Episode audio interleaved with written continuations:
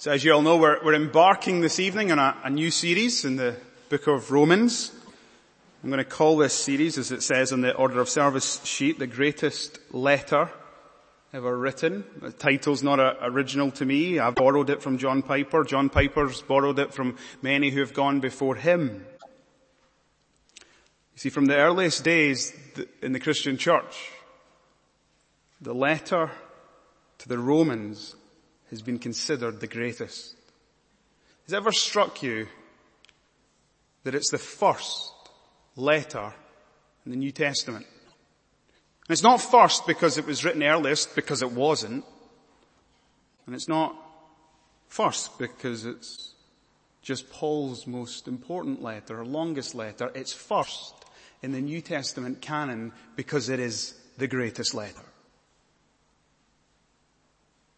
It deserves the honor of first place in the New Testament. Listen to what Martin Luther, the great reformer, said of Romans. This epistle is really the chief part of the New Testament. And it is truly the purest gospel.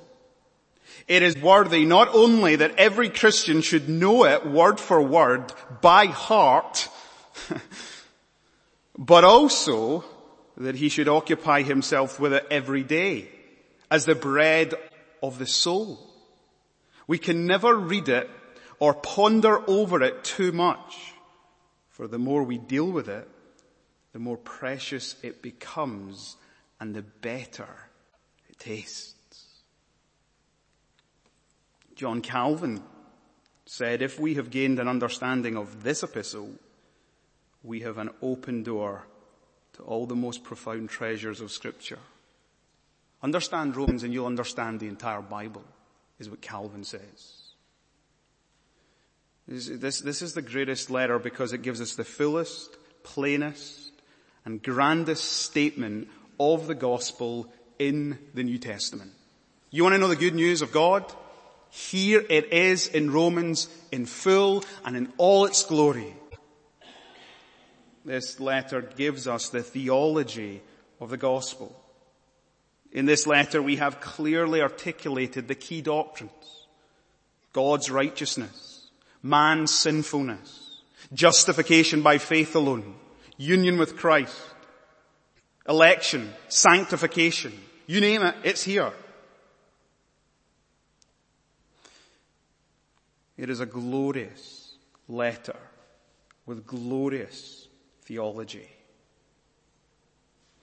It's not just the greatest letter because of what others have said about it, because it occupies first place. It's a great letter because it's been so great in its impact in history. You know, if you've ever read church history, you'll know that this letter has had the most profound impact on so many Christians. There was once a North African. He was part of a cult. He was living a really wayward life. Bondage and slavery to sexual immorality in particular. Until one day he heard little boys saying, Tolle lege, pick up and read. And he picked up the book of Romans and he was gloriously converted. His name, Augustine greatest, one of the greatest theologians the church has ever known, arguably the father of Calvinism. And then there's Martin Luther. The complete opposite of Augustine's testimony. He was a pious, devoted monk. And yet he had no assurance. He had no clarity in the gospel, not until he read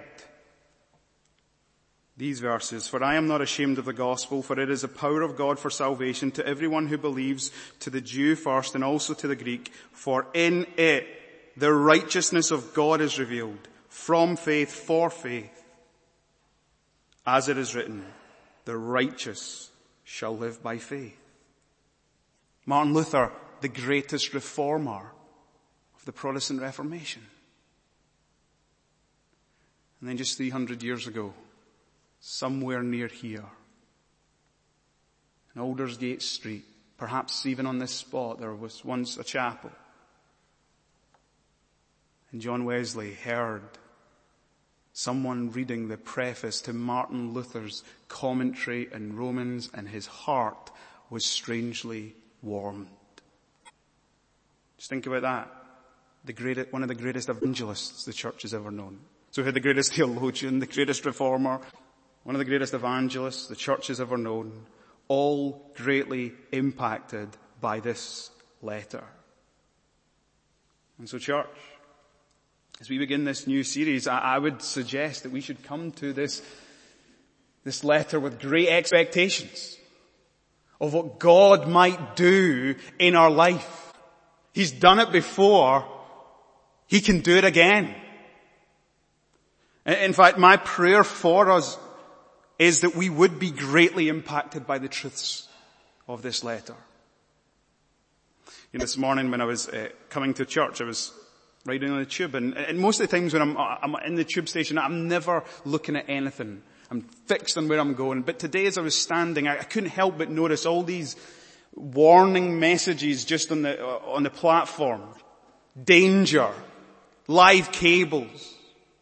And as I was looking at them, it, it hit me that Romans should have a spiritual safety warning right at the front.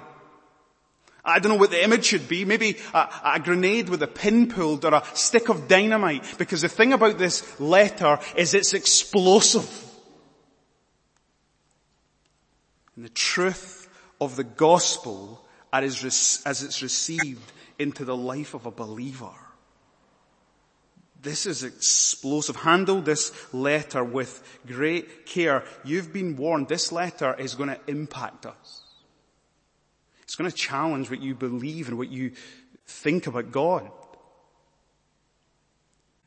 And what, it's going to challenge you in what you think is right and what you think is wrong.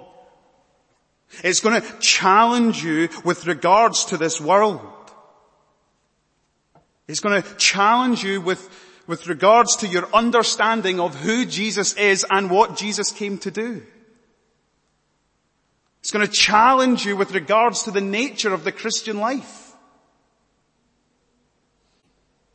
So many different ways we're going to be challenged. Come to this book then with great expectations, but come.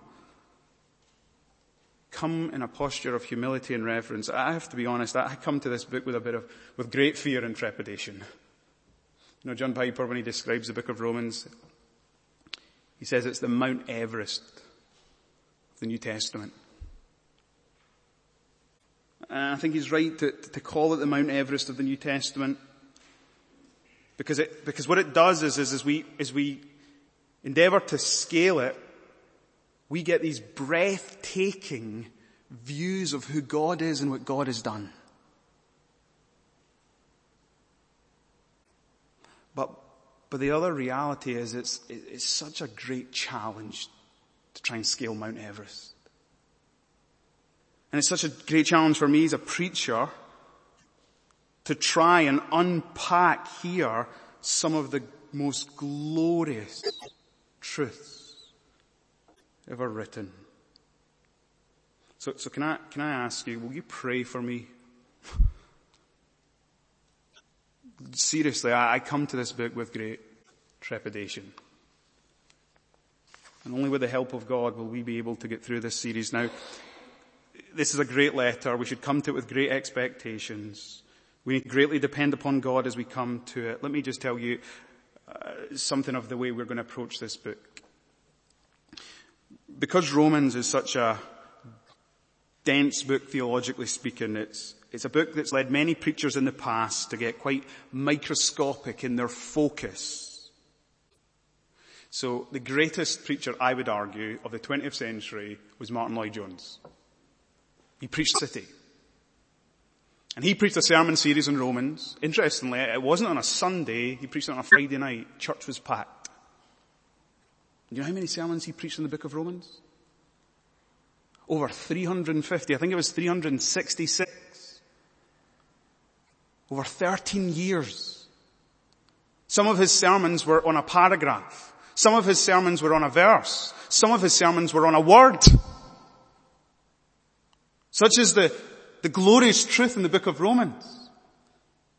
Now, you'll be thankful I'm not going to preach over this, preach this book over 336 sermons because I don't have the mind nor the mastery nor the depth of, of the great doctor. But my plan for us as we approach this book is we're going to walk through it, not quickly, but at a good pace. Maybe two or three sermons in each chapter. I want us to get a hold of this book. No, rather, I want this book to get a hold of us. But as we, as we move through it, we're not going to be able to linger long on one word or just in one single verse. There might be an occasion for that, but, but not as much as a great doctor. Now tonight my, my, my purpose for us is, is really just to introduce us to this great letter.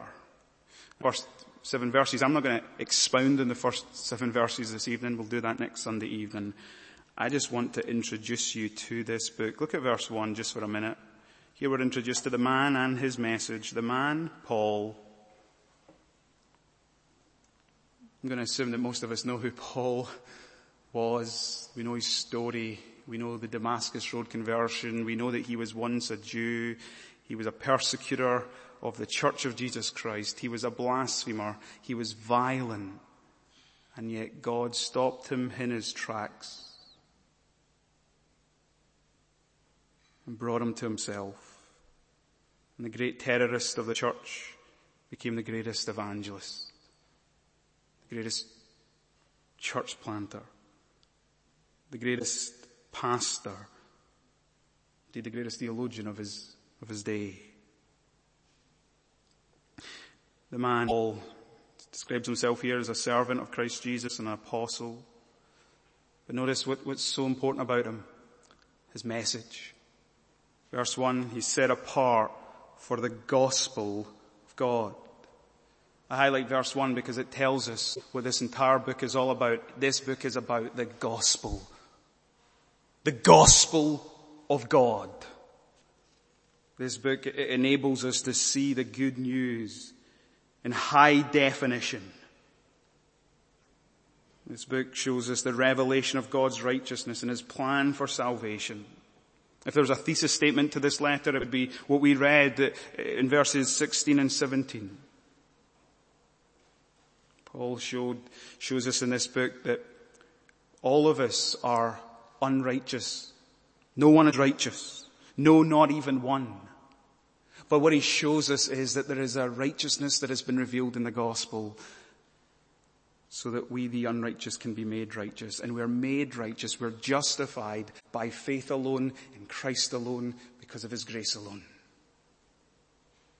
And then in the, the, later chapters, he unpacks how we can live out that righteous life in our union with Christ in step with the Spirit and then he'll apply it to the context, particularly of the Roman church, but for all churches in every generation.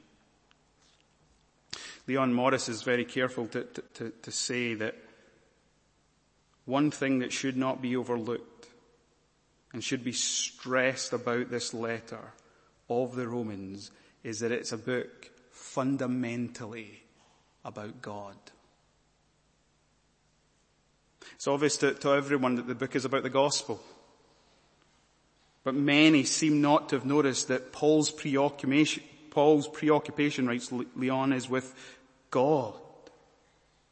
You know the word God occurs 153 times in this book. That's an average of once every 46 words. That's more than any other New Testament letter. God, God, God.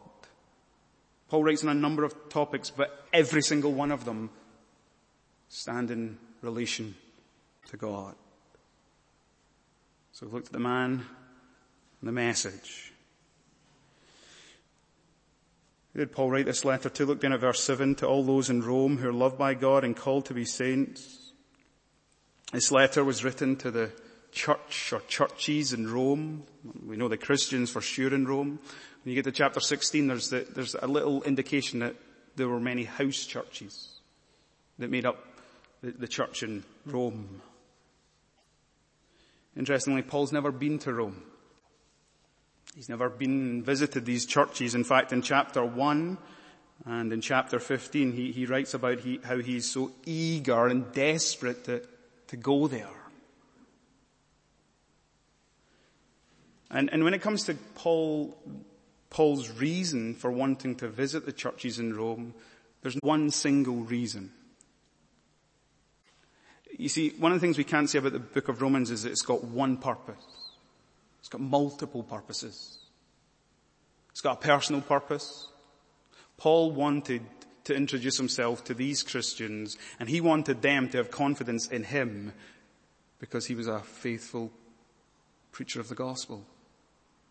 But the other personal reason, and it's connected to a missional reason, is that he wanted the church in Rome to be his supporting church, his sending church. He wanted them to support him in his mission work as he was about to make his way to Spain. There's not just that purpose, there's a theological purpose. Paul was deeply concerned that the, that the church in Rome would understand the theology of the gospel in all of its glory. And so he labors long, chapters 1 through 11, doctrine, theology. Chapters 12 through 16, application. And then there's another purpose. Paul's a pastor. And if you read all the comments about the letter of Romans, this one often gets lost. Paul wrote this letter for a pastoral reason. You see, the thing that we know about the church in Rome was that it was a church made up of Jews who'd become Christians and Gentiles who'd become Christians. And as I'll explain in a few moments, there was clearly a lot of tension and friction. And so Paul as a pastor, as, as we read about in, in chapters 13 and 14 and 15, was deeply concerned that they would have harmony, that they would be one, that in their fellowship and in their unity they would showcase the glory of the gospel to the watching world. So there's, there's the man, the message, there's some of the main reasons for why Paul wrote this letter. I, I know sermons like these in the introduction can be quite hard, so what I'm going to endeavour to do now is we walk through some of the points I just want to draw attention to, I'm going to try and apply them.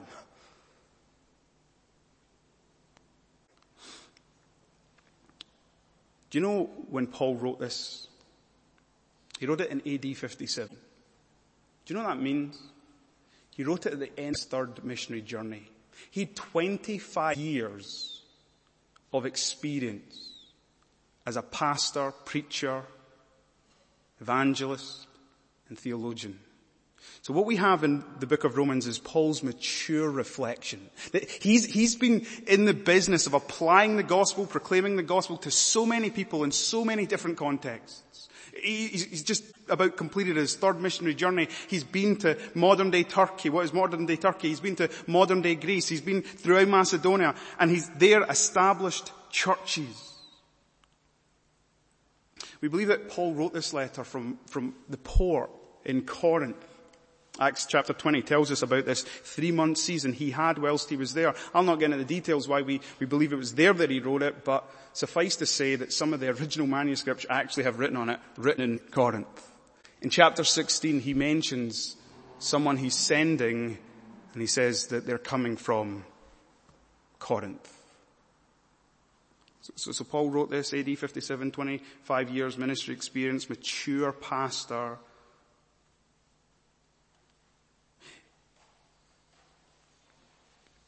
Now, now, what I want us to do is, is to take our Bibles and turn to chapter 15. And as I've been highlighting, there's various purposes for why Paul wrote this letter. Let me just, let me just show you that, right? Look at verse 23. And then halfway through it, it will say, and since I have longed for many years to come to you, I hope to see you in passing as I go to Spain and to be helped on my journey there by you once I've enjoyed your company for a while. At present, however, I'm going to Jerusalem, bringing aid to the saints. For Macedonia and Achaia have been pleased to make some contribution for the poor among the saints at Jerusalem. For they were pleased to do it, and indeed they owe it to them, for if the Gentiles have come to share in their spiritual blessings, they ought also to be of service to them in material blessings. When therefore I've completed this and have delivered them with them what has been collected, I will leave for Spain by way of you. I know that when I come to you, I will come in the fullness of the blessing of Christ. Let me just say in, in a sentence what Paul says here. He says, here's my travel itinerary. I'm on my way to Jerusalem. And then I'm going to have a layover in Rome. And my final destination is Spain. Jerusalem, Rome, Spain. Why Jerusalem? Well, as Paul explains, he's going to give them money. He's been collecting money from the Gentile Christians. They've been giving to a benevolent fund because there's been a famine, a crisis in Jerusalem. And, and Paul, remember the wise pastor, he's always deeply concerned about church unity. He takes money for Gentiles and he reminds them that one of the reasons they should be, they should know that they've got reason to give to the Jews is because from the Jews they received their Messiah, Jesus, as it were. Because they've received the gospel, their motivation should be to give and to give to Jews. So that Paul's purpose in going to Jerusalem was to bring aid to the saints. Let, let me apply this. One of the apostolic priorities was to give to people in need and to give to people of different backgrounds. Paul, this uh, absolutely dedicated pastor, was always concerned to show the unity of the gospel expressed in the giving of money.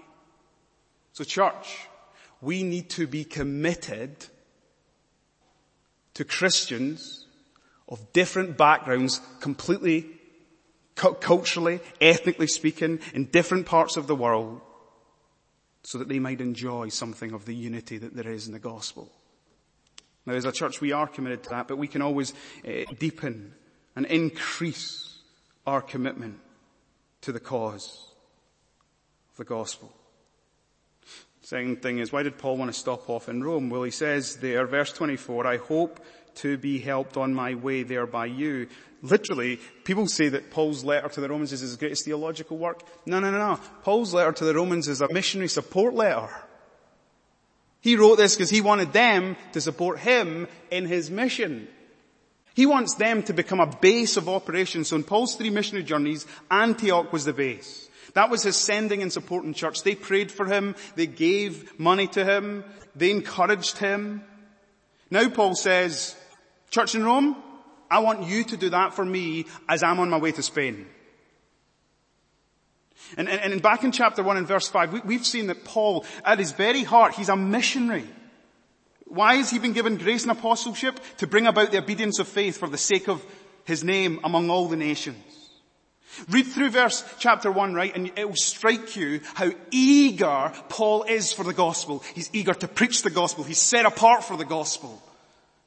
He's unashamed of the gospel. It's the power of God unto salvation.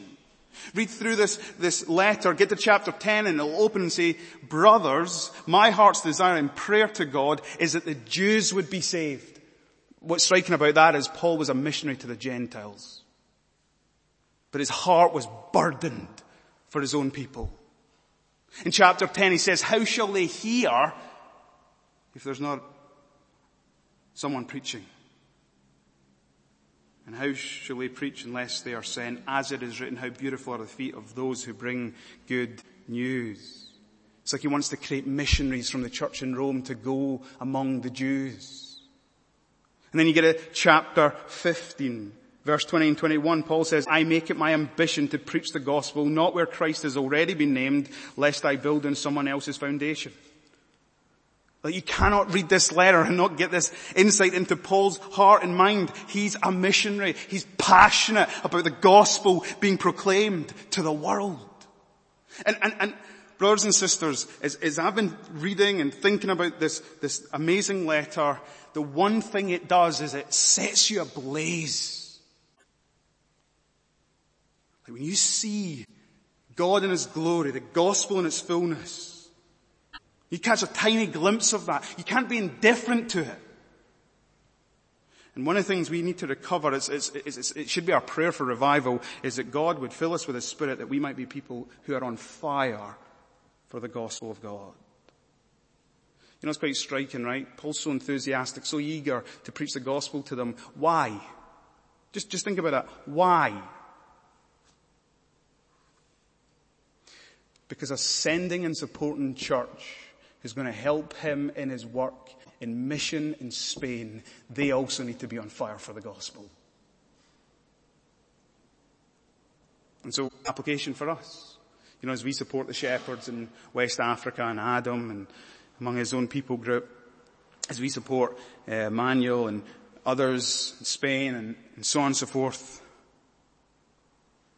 it would be a tragedy if we were not eager about the gospel of God here in our own city.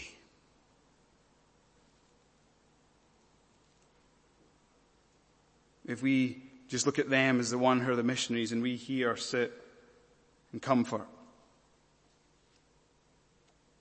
I get a sense that Paul, as he wrote this letter, he, he, he wrote it because he wanted his enthusiasm and his eagerness to be contagious, to be infectious, to light them up for the gospel. It's really interesting, isn't it? Paul, this great theologian, Paul, this great pastor, Paul, this great missionary. Do you know what he recognized he needed? Support and accountability from God's people. There's no lone ranger Christianity. And so that's why he wants these Christians in Rome to support him. And then, of course, he says he's, he's going to Spain. Why is he going to Spain? Because the gospel hasn't, Christ has never been named there. He doesn't want to build on someone else's foundation. Well, here's an unreached people group. He wants to go to them with the help of the church in Rome. Now, now, we can only understand Paul's missionary passion if we also understand his theological passion. He's obsessed with God. It's his magnificent obsession. Who God is. He, he, he's, he's obsessed with what God has done in the gospel of his son for the salvations of all peoples. And that's why he, he takes so much time to unpack all the facets of the doctrine of the gospel that he does. And so we can't understand his, his missional motivation unless we understand his theological grounding. Some people say, I'm not one of those doctrine Christians, you know, those theology geeks. I'm just a practical Christian. Listen, doctrine and practice go hand in hand. It's our theology that will drive our living. And that's what Paul clearly shows as he, as he writes this letter. These two things are married together. Now the final thing that I just want to highlight is, is, is pastoral reason that I've, I've touched on. The, Jews, the, the church was made up of Jewish Christians and Gentile Christians. Now, one of the things we need to understand, just, just to, to appreciate this letter is, about seven years before Paul approximately wrote this letter, the emperor Claudius heard that there was a controversy among the Jews. And it came to his attention that it was over somebody called Christus. Chrestus, it was misspelled and mispronounced. And um, his solution was, well, if they're causing controversy, they're upsetting the Pax Romana, the peace of Rome, get out of Rome. So he expelled all Jews from Rome. Now, that's significant because we don't really know how the church in Rome came into existence, but what people assume is that it came into existence following the preaching of Peter at Pentecost. There were people from Rome there, Jews from Rome there. And so if Jews started the church in Rome, and then the church grows with both Jews and Gentiles, What happens when all the Jewish Christian elders and all the Jewish Christian deacons and all the Jewish Christian Sunday school teachers have to get out the city? Well, the church becomes de facto Gentile. But then what happens is, a few years later, all the Jews are allowed to come back to Rome. So in Acts chapter 18, Paul meets Aquila and Priscilla and he meets them in Corinth because they've been ejected, they've been expelled from Rome. When he writes Romans in chapter 16, he says, greet for me Priscilla and Aquila because they're back in Rome. Now just imagine this happened in London City Presbyterian Church. Just imagine everyone here who's not from the UK, you were all expelled. And then you were allowed to return. And just imagine that in those years where you'd been away, maybe you were exercising uh, your gifts in Sunday school, or maybe you were in leadership. Imagine you had to come back and now you have to listen to these Gentile, these young Gentile Christians who are now in, in charge of everything. In our case, British. It'd be quite hard. And Paul the pastor, when he pens this letter, he pens it into that context. And it's interesting that he devotes so much time to, to the weak and the strong Christian, to, to the holy days, to the, to the tensions that often are created where there is disharmony, where there is division, where there is arguments. Now, I don't ever want us as we study through, as we work our way through this letter to miss the significance of the Jew-Gentile division because from the get-go, Paul is always trying to emphasize the gospel is first for the Jew, then for the Gentile. There is no one righteous, no not even one. Both Jew and Gentile fall short. They need to be saved by the same means. Faith alone, and Christ alone, to the glory of God alone. They will grow the exact same way in their union with Christ because of their adoption as sons and daughters. Because the Gentiles have been engrafted in. They're the true Israel. Paul's re- recurring emphasis is Jew and Gentile are one. Brothers and sisters, this is where this rings true a little for us. We are a diverse congregation who find ourselves living in a global city, who want to seek, uh, who want to support and serve missionaries in other nations. We want to be a church that's not indifferent to the gospel, but is deeply passionate about the gospel, committed to the gospel. Well, brothers and sisters, if there's anything that's going to speak right into our situation, it's this letter. And one of the most amazing things about this letter is what it wants to do is lift high the name of Jesus and bring you very low. It wants to magnify grace. It wants to emphasize faith. Paul's great aim in Romans is that God should be glorified, but the glory and the grace of God should be visible to the watching world and the unity of his people. Paul's great purpose is that the glory of God would be seen in a united missionary church that love one another, are humble together under grace. And so just, just to kick this series off, that's where we're going to start. We ought to be humbled because of the glory of God's grace shown to us in the gospel. We ought to remember that our great purpose is to be united as a missionary church who seek to see those who are lost saved and those of us who are saved sanctified by the same message, the gospel. Let's pray.